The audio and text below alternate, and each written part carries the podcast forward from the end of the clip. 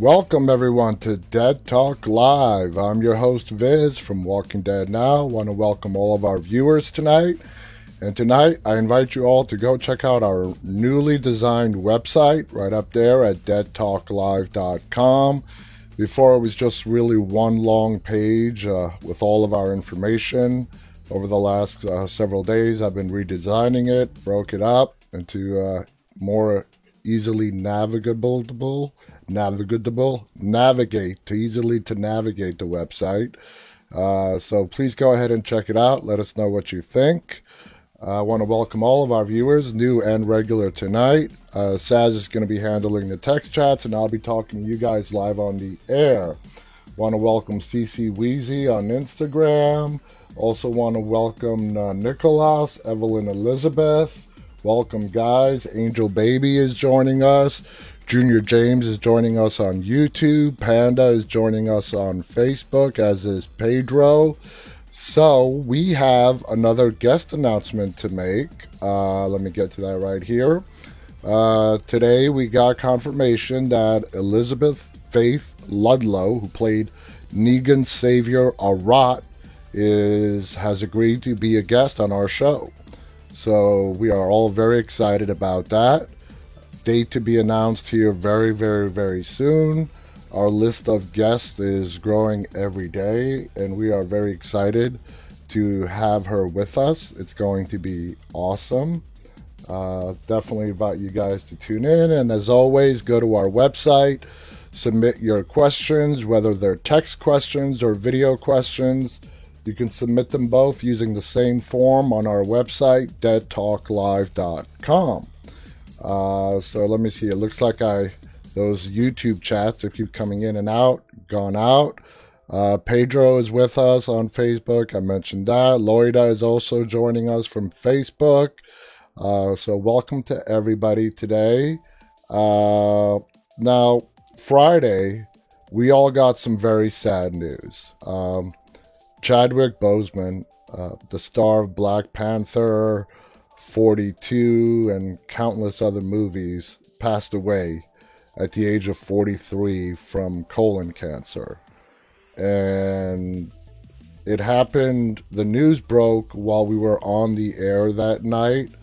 We were, uh, we had an interview with uh, Michael Satrazemis, and right after the show, uh, our team member posted it to our uh, our group chat that Chad passed away, and I was just shocked, uh, as was the rest of the world. He had been battling colon cancer for three years, and he was only 43. He's he was three years younger than I am right now. Uh, but Danai Gurira uh, wrote a moving tribute to him, and it was posted yesterday. And I'm going to read that to you guys. Of course, Danai is Michonne from The Walking Dead, and I think she put it best and her words were so beautiful. So, for those of you who have not read her statement, I'm going to go ahead and read it to you right now. How do you honor a king? Reeling from the loss of my colleague, my friend, my brother, struggling for words, nothing feels adequate. I always marveled at how special Chadwick was. Such a pure hearted, profoundly generous, regal, fun guy. My entire job as Okoye was to respect and protect a king, honor his leadership. Chadwick made that job profoundly easy. He was the epitome of kindness, elegance, diligence, and grace. On many an occasion, I would think how thankful I was that he was the leading man and I was working closely with. A true class act, and so perfectly equipped to take on the responsibility of leading the franchise that changed everything for black representation. He made everyone feel loved, heard, and seen. He played a great, great iconic roles because he possessed inside of himself that connection to greatness to be able to so richly bring them to life. He had a heroic spirit and marched to the beat of his own drum. Hence his excellence as an artist and the incredible courage and determination as he faced life's challenges while still guiding us all. He was zen and sweet and funny with the very best laugh, attentive and truly, truly good. I can't even wrap my mind around this loss, a loss resonating in my own heart as well as around the globe. The children he inspired, my heart aches for them. To lose their hero just as they finally found him. I'm so thankful to have taken the Black, the Black Panther journey with him, to have known him, spent time in his light and leadership, and to call him forever a friend. Lala Nagalo Kumakani. And that was Danai Gurira's words, uh, a very moving tribute to Chadwick Boseman who uh, passed away this past Friday at the age of 43 from colon cancer. And on behalf of everyone here at Dead Talk Live and all of our viewers, we pass along our condolences to his family. So, very, very, very sad news. I uh, want to welcome Jennifer and John Wesley with us uh, from uh, on Facebook. Muhammad is also joining us on YouTube. Uh, Dan's Reviews is also with us on um, YouTube as well. Dan's asking, Did you guys see the new teaser for the finale? Uh, if it dropped today, no, I've been busy working on that website today, so I have to check it out after the show. Uh, Vail is also with us on Facebook tonight as well. So let's get on to some uh, news, guys. Uh, going back to Michonne, Danai Gurira, uh, you know, she spoke out about that trippy Andrea scene that she had to do in her final episode where uh, she was going through all those different hallucinations. So, anyway, this is from Express. Uh, the Walking Dead Season 10 featured the departure of beloved survivor Michonne. Fan favorite star Danai Gurira recently spoke up about some of the strange moments in the latest installment. The sword wielding post apocalyptic warrior Michonne has been a Walking Dead mainstay since Danai Gurira joined the cast in season 3. Well, technically, the end of season 2. Ahead of AMC releasing the highly anticipated finale, uh, following all the delays from COVID, Gurira has provided some revealing insight behind the trippiest moments of her episode. Before the latest installment of The Walking Dead was delayed by the coronavirus pandemic, viewers, uh, viewers tuned in to see the bittersweet departure of Michonne. In episode 13, What We Become, Michonne endured a nasty altercation with Virgil, whereupon she was trapped on his island and drugged. She then departed on a new journey after learning Rick Grimes could be out there somewhere. He left in season 9. The episode stands as Michonne's final chapter in the Walking Dead franchise for now.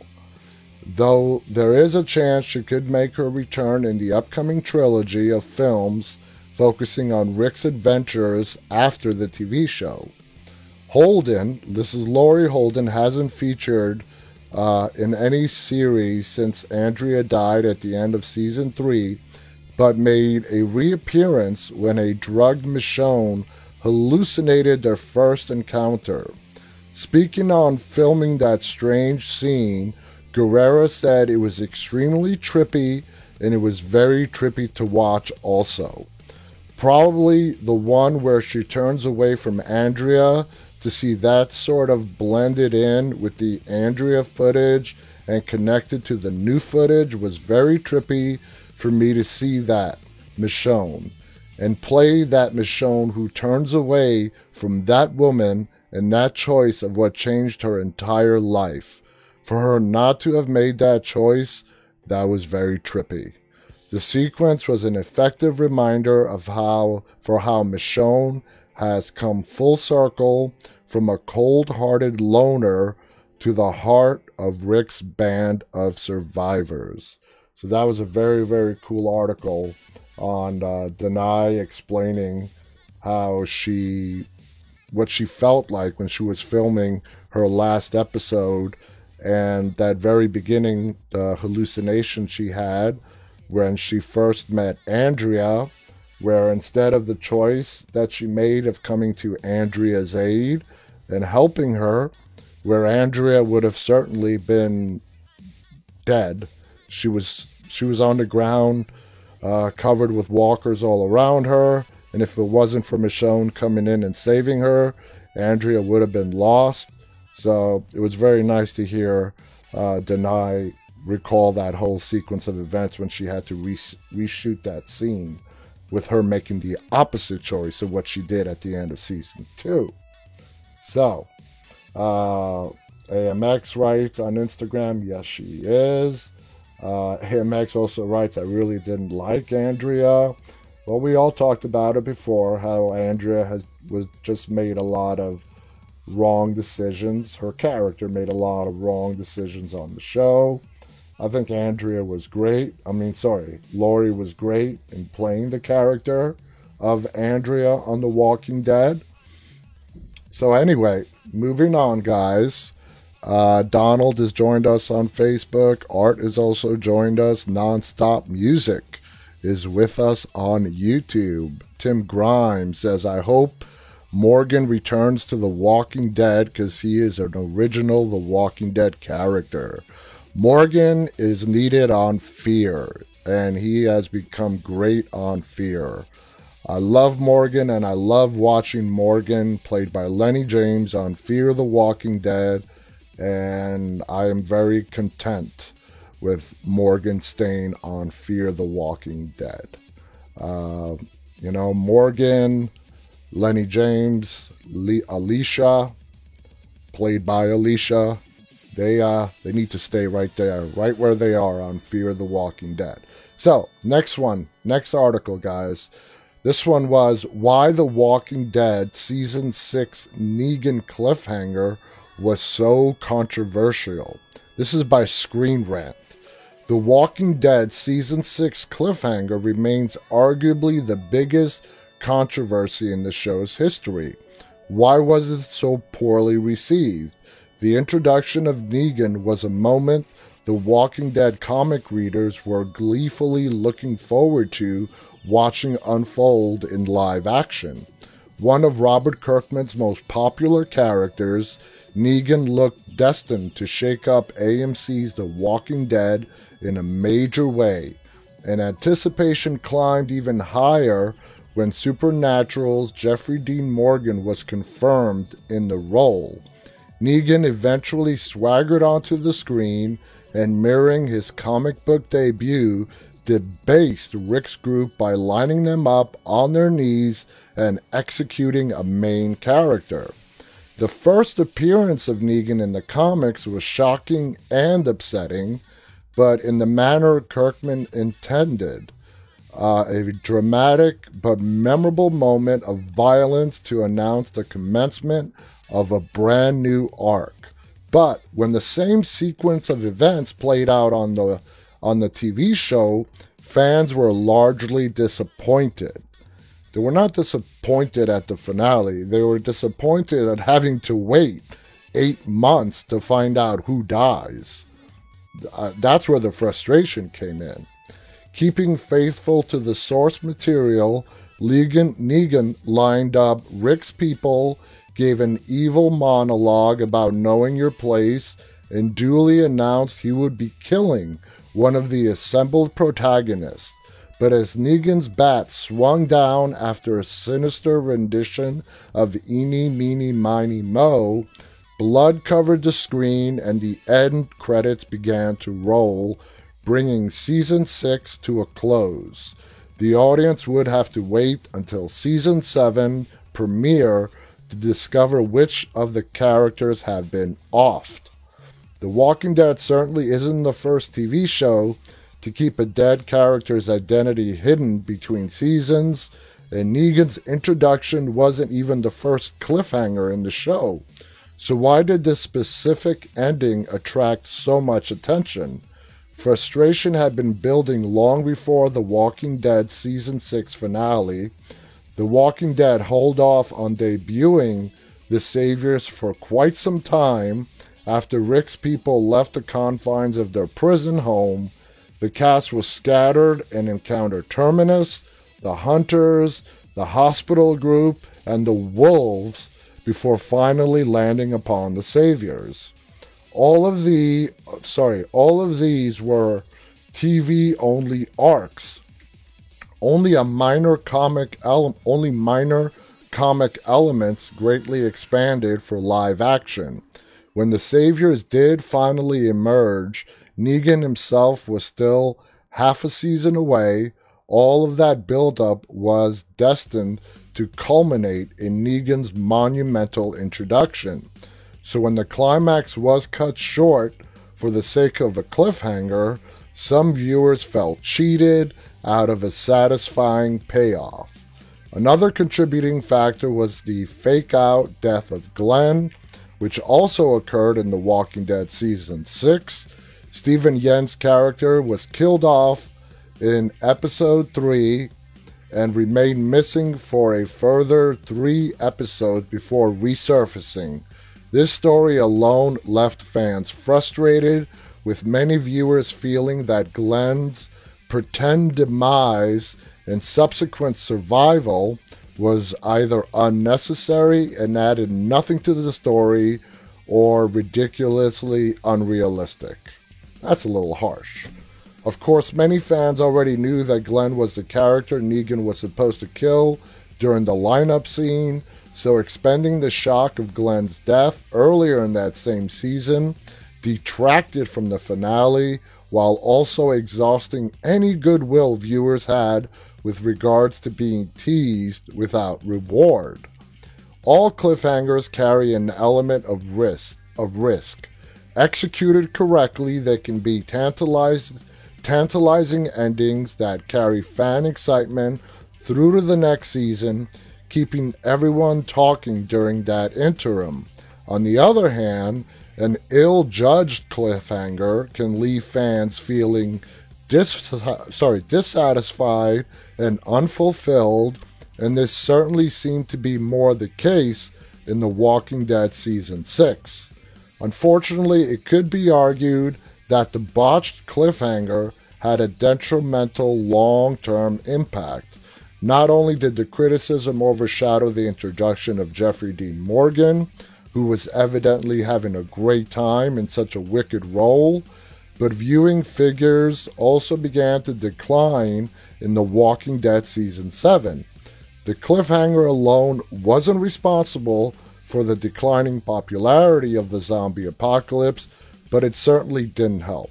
Listen, guys, I liked the finale of season six. I did not like having to wait eight months, but that's what a cliffhanger is. Alright? For all you guys that watched the show on a binge and did not have to wait those eight months to see who dies, then you don't really understand what the big hoo ha is about here.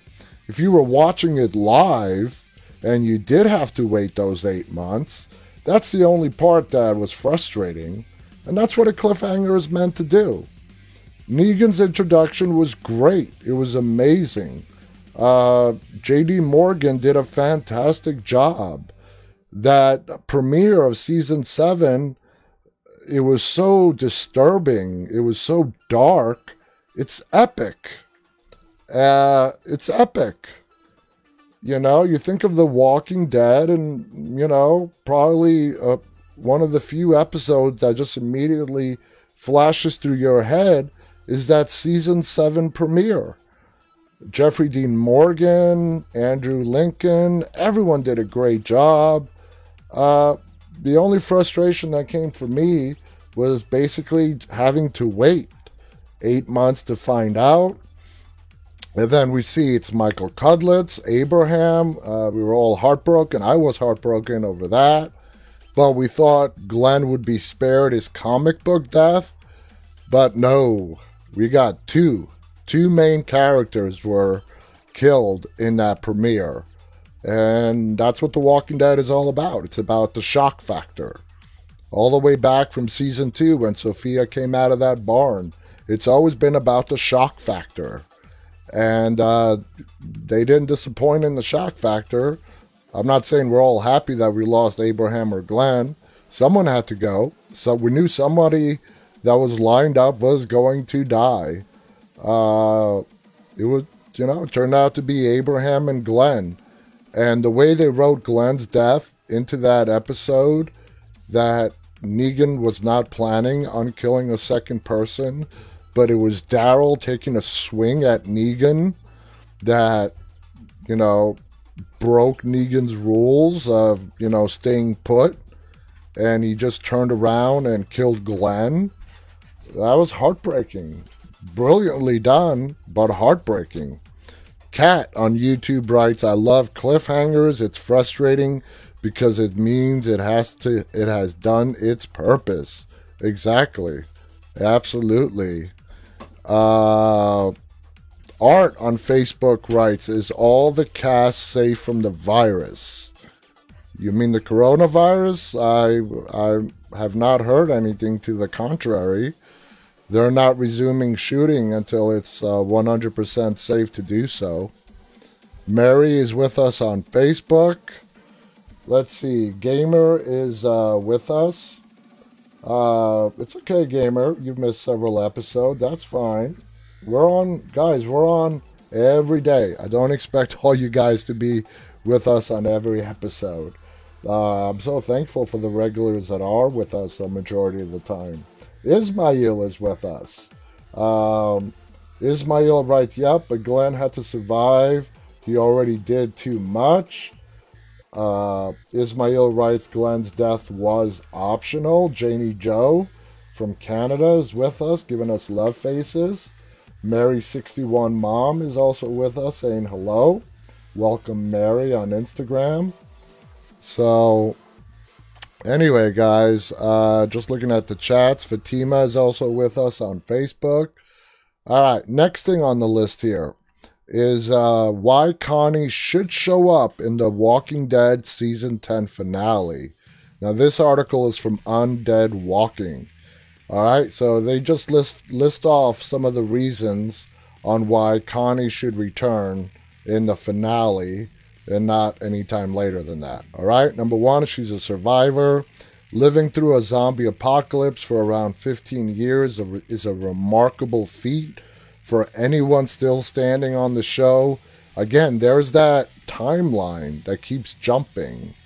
Like I said, guys, I put the timeline at somewhere between 17 to 20 years. That's where they are in The Walking Dead right now, according to my timeline. Uh, we have seen articles where they've said 10 years, and this one says 15. By my math, using different reference points, and a lot of the reference points on the show are contradictory to one another. But according to my estimates, it's 17 to 20 years into the apocalypse, where we are presently in The Walking Dead. So, anyway, According to Undead Walking, they put it at 15 years. Anyway, they say it's a remarkable feat. Connie doesn't let anything stop her from surviving and protecting her loved ones. Connie continues to be a bright spark in a dark world. She has compassion even for those she doesn't know. Like Lydia in season 9 and her empathy and understanding for others who are distressed, like Carol, when they were trapped in the cave make her one of the strongest people on the show currently. If Connie is going to die, it is going to be on her terms, fighting for and protecting the people that she cares about. All right, second reason the group needs help. As thousands of walkers surround the abandoned hospital, and with nearly all of the survivors trapped inside, Things are not looking good. Beta is out for blood, and he will stop at nothing to avenge Alpha's death. The survivors are going to need all the help they can get if they are going to make it out with as few losses as possible. While we haven't seen a ton of Connie in combat outside of 913 Choke Point, it is safe to assume that she would be a great assistance to the survivors considering she's lasted this long in the apocalypse. Number 3. Reuniting Daryl and Kelly. Connie and Daryl uh, have shared a special connection since they journeyed together to the rescue to rescue Henry and Lydia from the Whisperers in season 9. I think they misprinted that. They wrote it as reuniting with Daryl and Kelly. Oh, I know what they mean. For Connie reuniting with Daryl and Kelly. Never mind.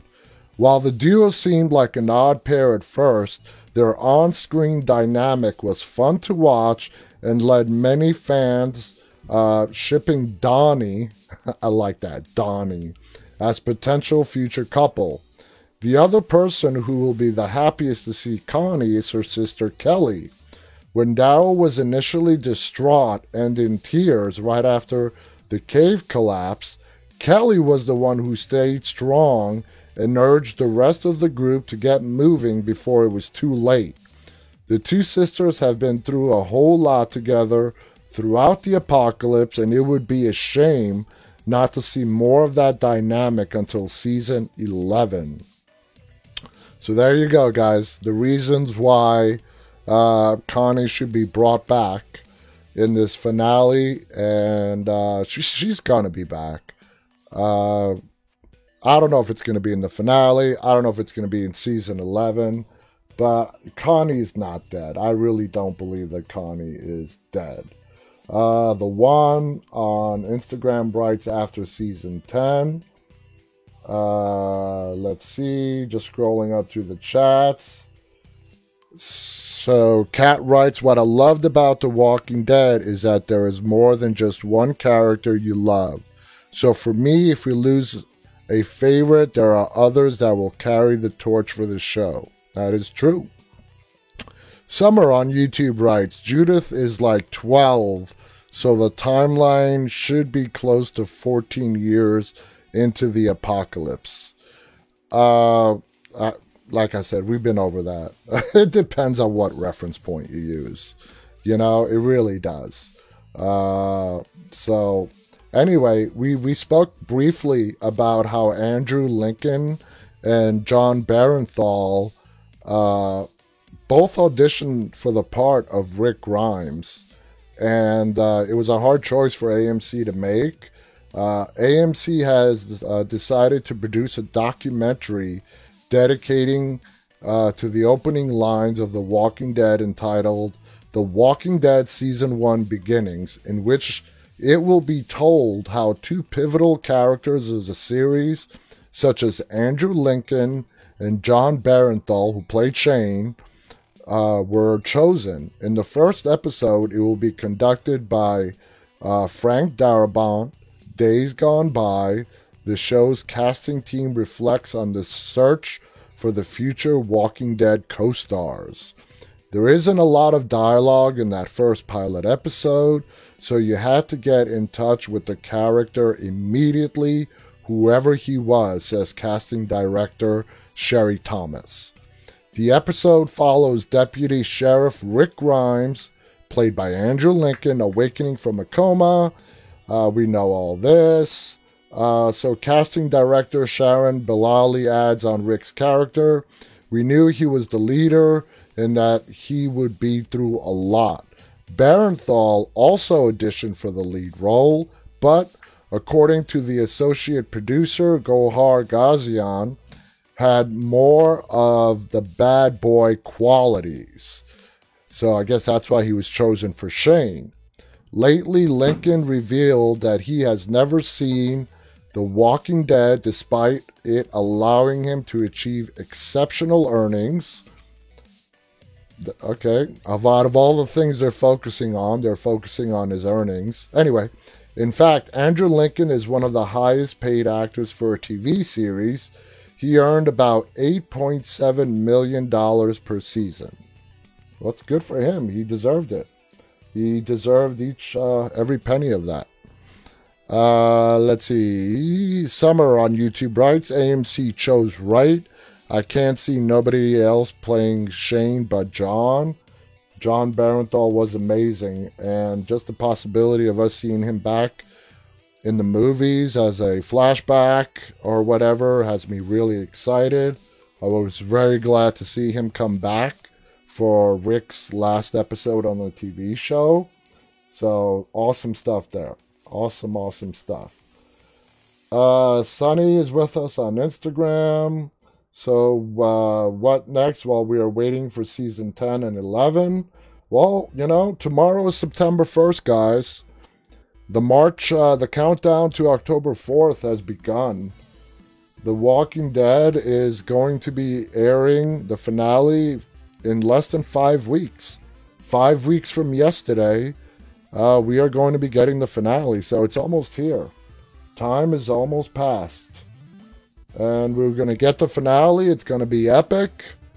And then we, uh, in the same night, we are getting the premiere of World Beyond. Looking forward to that. And a week later, we're getting Fear. Very much looking forward to that. Uh, so, a lot of good stuff coming in October. So, let's get started with today's base topic.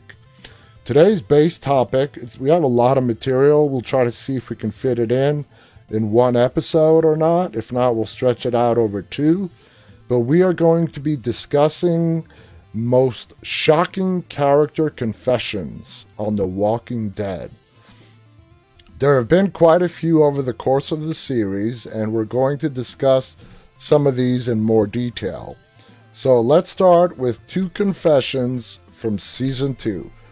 Both of these confessions occurred in the finale, which was episode 13 of season 2, called Beside the Dying Fire and both were made by Rick. The first one was when Rick revealed what Jenner had told him at the CDC about how they were all carrying the virus. Rick confessed he had known all this time and deliberately kept this information from them because he thought it was better this way. And I've said this before, I don't blame the guy. If we were in his shoes, he would want his group to stay hopeful, positive, and that's some pretty crushing information. So I don't blame him one bit for keeping that to himself. So we, you know, the next confession that Rick made was at the campfire. At the end of that same episode, he had had a big day full of confessions. That night, uh, on the season two finale when the farm was overrun, he had to kill Shane. I, I have to put that at least in the top three of Rick Grimes's worst nights on, uh, you know, since the show started in the character arc of Rick Grimes. He, he just had a really bad night that night. Uh, Rick confessed to the entire group that he killed his best friend, Shane he uh, he was pretty pissed off. He had had enough. He had already told Lori about Shane when they were on their own, but I think the confession was more shocking when he revealed it to the entire group. Rick recounts to the group what happened between him and Shane. He also told them that Shane had killed Randall. Rick explained that Shane did this so he could set him up by separating Rick from the rest of the group with the intentions of murdering him. Apart from Carl cry- crying quietly in Lori's arms, everyone remained silent during Rick's confession. They all knew, they saw what was going on with Shane. It was not a big shocker uh, that Rick killed him. They, they all saw Shane unraveling throughout that whole season too. So you know, after uh, you you know, we all remember Lori's reaction when she found out that Rick had to kill Shane. Do y'all think that that group was supportive of what of what Rick had to do? Share your thoughts on that. Did they support him? Were they scared of him? Uh, my opinion is somewhere in between. I feel like they were not that shocked. They were not that shocked when he told them that he had to kill Shane. Uh, like I just mentioned, they all saw him unraveling. If you guys want to chime in uh, to share your thoughts, uh, you know, I'll be happy to read your thoughts out on the air. Uh, Janie Joe on Instagram writes, and Daryl made that great decision when he left behind Merle. Uh, CC Weezy on Instagram writes, if you're dead, what does it matter if you turn? So not knowing or knowing makes no difference. You know, you're right. The virus obviously does not affect you in any way that we know of yet while you're alive. It only really kicks in when you die. And what it does is it reanimates you. So Shiki is with us on YouTube. So anyway, I like I said, I didn't I didn't think anybody was really surprised at Rick having to kill Shane. Janie also goes on to write, yeah, of course. I mean, Shane was crazy, and they were not in the uh, good position for keeping him in prison like Negan. So, I mean, I think he found that the group supported him. They were shocked, not surprised, little shocked, kind of saw it. They they could see something was going to come to a head when it comes to Shane. Uh, CC also says they were upset about uh, the being infected rather than Shane. And remember, guys, it was Carol who uh, was back talking Rick at the end of season two to Daryl. She didn't trust Rick at all and she was back talking about Rick to Daryl, uh, calling Daryl his lackey, his henchman. And Daryl stood up for Rick and he said, You know what? Rick's done all right by me. Uh, so you got to give credit to Daryl there. So, anyway, let's go on to the next big confession, all right? Uh, well, before we move on to our next character, there is another big confession that Rick made. In season 7, episode 4, titled Service, Rick tells Michonne that he knows Judith isn't his daughter and that she is his best friend's child. Michonne never met Shane, so Rick tells her what happened between his wife Lori and his best friend. If you guys noticed when you watched that scene, Rick doesn't show any anger towards Lori or Shane. His voice is full of sadness and regret, but, but there isn't any bitterness or hatred. Uh, Rick also gives credit to Shane for keeping Lori and Carl safe when they all thought that Rick was dead. He does not tell Michonne about what happened between him and Shane on the farm, though. He just gave her an explanation of who Judith's real father is, which, you know, he didn't have to do. It would not have made a bit of difference to Michonne, but he trusted Michonne, and that scene was more to display the trust that Rick had in Michonne more than anything else, uh, in my opinion. Um, Lindsay Sparks on Facebook writes Shane was going nuts by the end. He was. EMI on Facebook writes I think Shane did that to Randall for survival, but I don't like to be, I wouldn't like to be his best friend. He might do that to me also for survival, I think. And he did. He tried to do it to Rick. And that they were beyond best friends. They were brothers, you know, like they described each other. Uh, and we all saw Rick's face, uh, not Rick's face, sorry, Shane's face when Rick popped up at the camp alive. For that, you know, a few seconds, Rick, I mean, Shane was genuinely happy to see that his friend was alive. Once he saw Rick and Lori and Carl hugging, he's like, oh, damn, yeah, that. I just lost that. And that's when things really started to unravel for him. Uh, writes, I think the group had more respect for Rick. It was a shock because this is still early in the show. I think it would not be as shocking once they went through all the stuff that they did. Alright, let's get back, guys. Let's get back to the topic. Where are the notes? All right. So, um, he compares uh, this to how he had come to accept Judith as his daughter, even though she wasn't his child, because if he if he doesn't, then he can't keep her safe. Meaning that if he didn't see her as his child, which was never an issue for Rick Grimes, how can he possibly keep her safe? That's how he thought about it.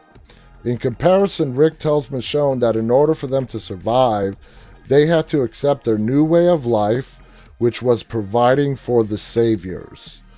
Uh, now, next character, confession, is Carol. Carol's confession had to be one of the most difficult and shocking of all the confessions, mostly because of the person she was confessing to. And before we get to that, remember the hallucination that uh, Carol was having with Alpha in these last several episodes we, we saw before this break from before we got to finale. And uh, obviously, Alpha is Carol's subconscious. You know, she was hallucinating. And uh, it was basically revealed to us, and it hasn't been really mentioned in any articles that I read, but there is still something big that is bugging Carol. Uh, I'm using the word bugging because I can't think of a better term right now that we have not been told about yet. And uh, they showed that to us without telling it to us through the hallucination that she was having seeing Alpha. So a lot of people forgot about that. It got sort of glazed over, but we never find out in that episode what that is. But there is something that Carol has not revealed to any of her friends about what she truly wants. That's what Alpha, the hallucination Alpha, was trying to get Carol to confess to. And that is what does Carol really want? And I was really kind of hoping by the end of that episode we would find out. But we don't. Uh, but the writer set us up for something. I don't know if they're going to answer it. I don't know if they're just going to leave it dangling out there for us to guess on our own what it could or could not be. But I'm surprised that not a lot of people talked about that. You know, for me, that stood out a lot. Cat writes it was a shock because this is still early in the show. Uh, oh, sorry, I already read that. I hate when the universal chats go down and I have to go skipping around to see what everyone is saying. So, anyway, let's get to the confessions that we have seen Carol make. Carol's confession had to be one of the most difficult. Carol confessed that she killed Karen and David. As she confesses this to Tyrese in the cabin that they were staying at, this was after she had to put down Lizzie in uh, season 4, episode 14, titled The Grove. The Grove was Michael Satrazemis' directorial debut. We talked about that with him on Friday. If you guys remember this scene, the two of them were sitting down opposite each other, and Carol slides her gun across the table towards Tyrese as she starts to confess. She then says, Do what you have to do. You could see the tears rolling down Carol's face. I can't imagine how hard this must have been for Carol. What a fantastic job Melissa McBride did in playing out that scene. Carol had expected Tyrese would kill her to seek out justice for Karen and David. Carol was ready to accept whatever punishment Tyrese had in store for her. And I think part of the reason she chose that moment to confess was because she was so riddled with guilt over killing Lizzie. And this brought her back to the time that she had killed Karen and David. Tyrese then grips the gun, which is still on the table, before letting it go and looking Carol in the eye, and he says, I forgive you. Now, what was going all through all your minds when Carol made that confession? When I saw that those two were paired up, after the prison fell from the governor. Uh, and they were with Lizzie and Mika, and they had Judith with them as well. Oh boy, that was the most interesting of the groups. You know, they were all fragmented as they were all separately making their way to Terminus. But Carol, Tyrese, Lizzie, Mika, and Judith, baby Judith, that was the group that had the interest, the, had the biggest interest for me to see how it was, I was, it was going to unfold.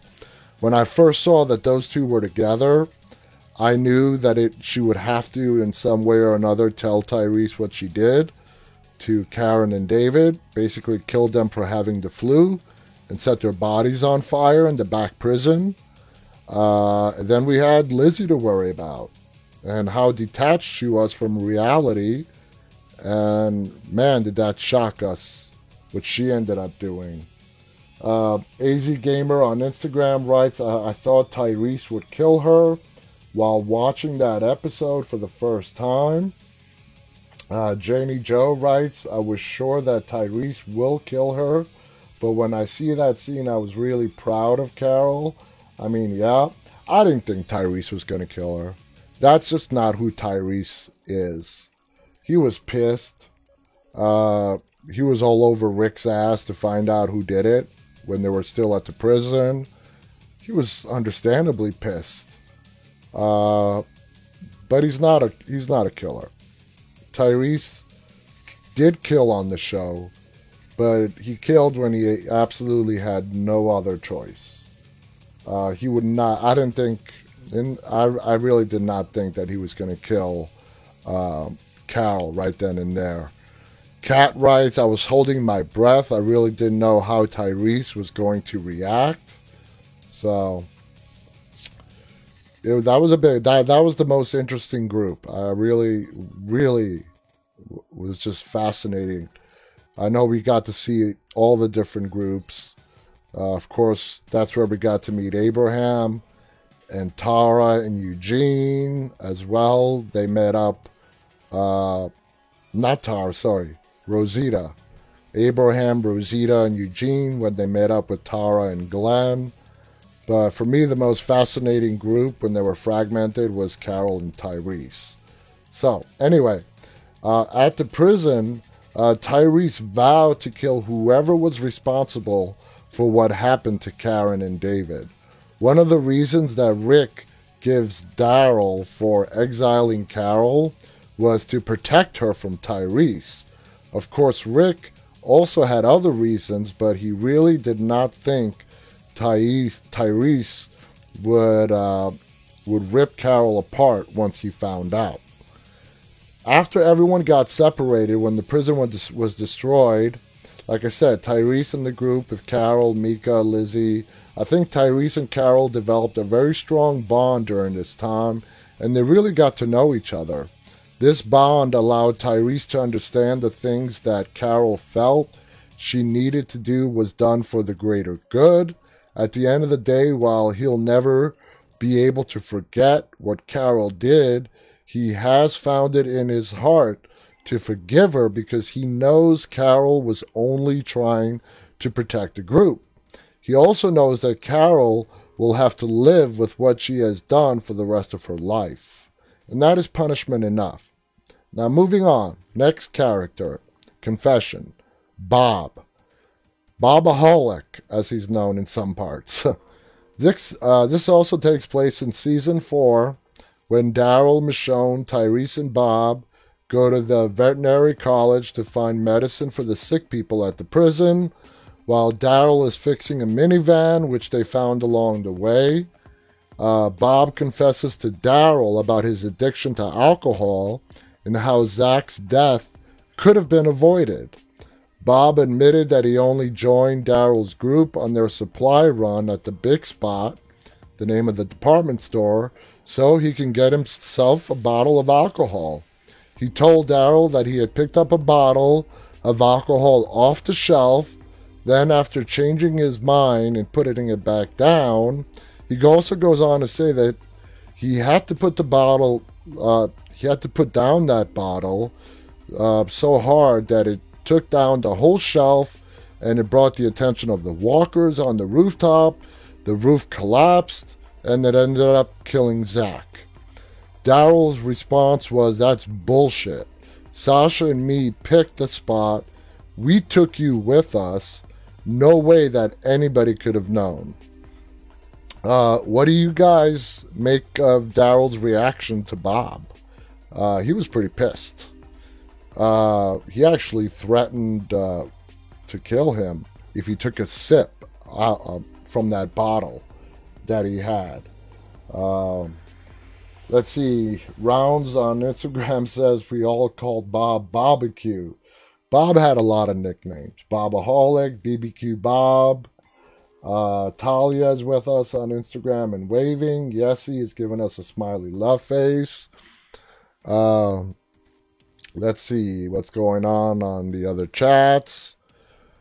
Uh, I really, I think the YouTube chats are stuck. Let me refresh this thing. The chats are also getting stuck on the actual YouTube screen as well. Uh, Cat writes, uh, uh, no, it was real. Uh, you guys are talking about how it could have gone either way. Cat writes, Bob didn't learn his lesson. It was after that confession that he tried to get another bottle. Yeah, yeah, it took some time, but I think by the end, Bob did redeem himself. Him and Sasha had developed a real bond, but we all know what Gareth from Terminus ended up doing to him, even though he was already bit. And I think that was his most redeeming quality when they fell into that pit uh, that was full of water and he probably got bit while being underwater. That was the thing that actually shook some sense into Bob. You know? So, you know, how can we do a confessions thing without mentioning Eugene? Okay? Uh, but let's talk about Eugene's confession to Tara. Eugene confesses that he sabotaged their bus on their way to DC. Now, this was before he makes an even bigger confession to the group. We'll get to that in a moment. He tells Tara that he pushed he put crushed glass in the fuel line to slow them down because he feared he would be left to fend for himself if he failed with his mission to cure people. Tara tells Eugene that would never do this because they're friends, but advises him to keep this confession between them.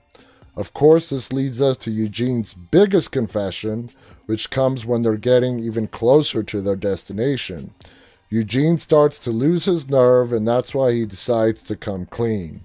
He confesses that he has been lying about being a scientist from the very beginning ever since he met Abraham because he needed people to protect him so he could survive. He admits that he is a coward and a very good liar and would be, be pretty much do whatever he took to save his own neck. Eugene doesn't actually know if anyone is working on a cure, but he believes that DC holds the strongest chance of survival. Now, who saw this coming? What did you all, if you didn't read the comics, and what did you all think about the other characters' reaction? You know, Abraham, Glenn, Tara, Rosita, how'd they all feel? Abraham's reaction uh, was spot on. He was the one that believed in him the most. Abraham, when he met Eugene, he was about to end his own life. Uh, so his reaction when he finds out what you know Eugene has been lying about for me is spot on. Everybody else is just shocked. They they were at a loss for words. You know what I'm saying? Uh, now, the last confession made by Eugene that we're going to talk about today is that when he confesses to Negan and the Saviors that he made the bullet which Rosita fired. This was a self, selfless act that Eugene did, so he was genuinely concerned that more people he did care about would die. This was uh, actually one of the few moments of bravery that we saw from Eugene up until that point.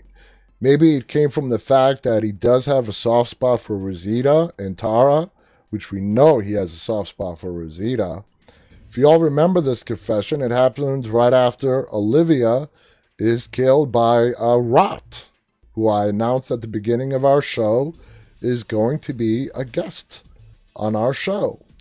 So Eugene was probably thinking he may, you know, he might suffer the same fate, yet he still told Negan the truth about the bullet. Now, after Arat killed Olivia, do you think that Eugene would open his mouth and confess? Would, you know, he did. Uh, but did anyone really, you know, see that he would step up and say, I was the one that made that bullet? Knowing what kind of coward he was up until then, I, that kind of surprised me. EMI on Facebook writes, Yes, Eugene was a coward.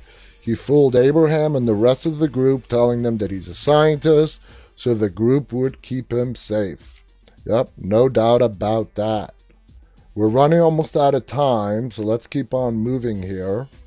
Uh, so let's go on to Father Gabriel, okay? Oh boy, talk about somebody who's been on a roller coaster in, in regards to character arc. We uh, we get introduced to Gabriel screaming out for help on top of a rock. Uh, he left members of his own congregation including women and children outside, to be torn apart by walkers while they begged them to let him in. Uh, Gabriel also confesses this to Negan when they're trapped in that uh, box trailer just outside the sanctuary in the beginning of All Out War. This is when I suppose you could say they traded confessions. The scene also ties in nicely with Negan's confession. Do you guys remember what Negan's confession was in the boxcar? Uh, so anyway, Negan confessed that he once had a real wife before the apocalypse. He also admits that he wasn't a good husband. He lied to his wife and he slept around with other women. You can hear the regret in Negan's voice as he confesses all this to Father Gabriel. Negan goes on to say that his wife became sick before the outbreak, but she died during the apocalypse and he could not bring himself to put her down. Now, the last but not least on our confession list is Carl. And we're going to squeeze Carl in. Carl's biggest confession would probably be when he reveals that he was bitten by a walker. Uh, because, as we've seen a little bit throughout the show, the real cowards are the one who try to conceal that. And, Ka- and Carl is no coward. Carl's biggest confession, like I said, he was bit. Uh, he shows the bite mark on his body to everyone who was hiding in the sewer with him. Carl also confesses how he was bit. As we've discussed before, was when he was helping Siddiq kill the walkers to honor the memory of Siddiq's mother. Carl then confesses to Rick about how he killed Jody, the teenage boy from Woodbury, back when the prison was attacked, which we also talked about before. So there you guys have it. Squeezed in very nicely time wise for a one hour episode on some of the biggest confessions we have had on The Walking Dead up to this date. We are out of time. I want to thank you guys so much for joining me today. You have all been amazing. Uh, hope you enjoy the rest of your evening or morning if you're on the other side of the globe. It's always an honor to spend this hour with you. Go check out our website. Like I said, it's been redesigned, it's been broken down into many separate sections to make it easier to navigate. So head on over, check it out. Let us know what you think. Uh, deadtalklive.com also, please visit us on YouTube. The name of our channel is called Walking Dead Now. Uh, you can also visit us on IMDb. Just go there and search for Dead Talk Live. I want to thank everyone again for being a great audience tonight. I'll be back on the air tomorrow, same time. Stay safe, everyone. And until tomorrow night, guys, remember to stay walking.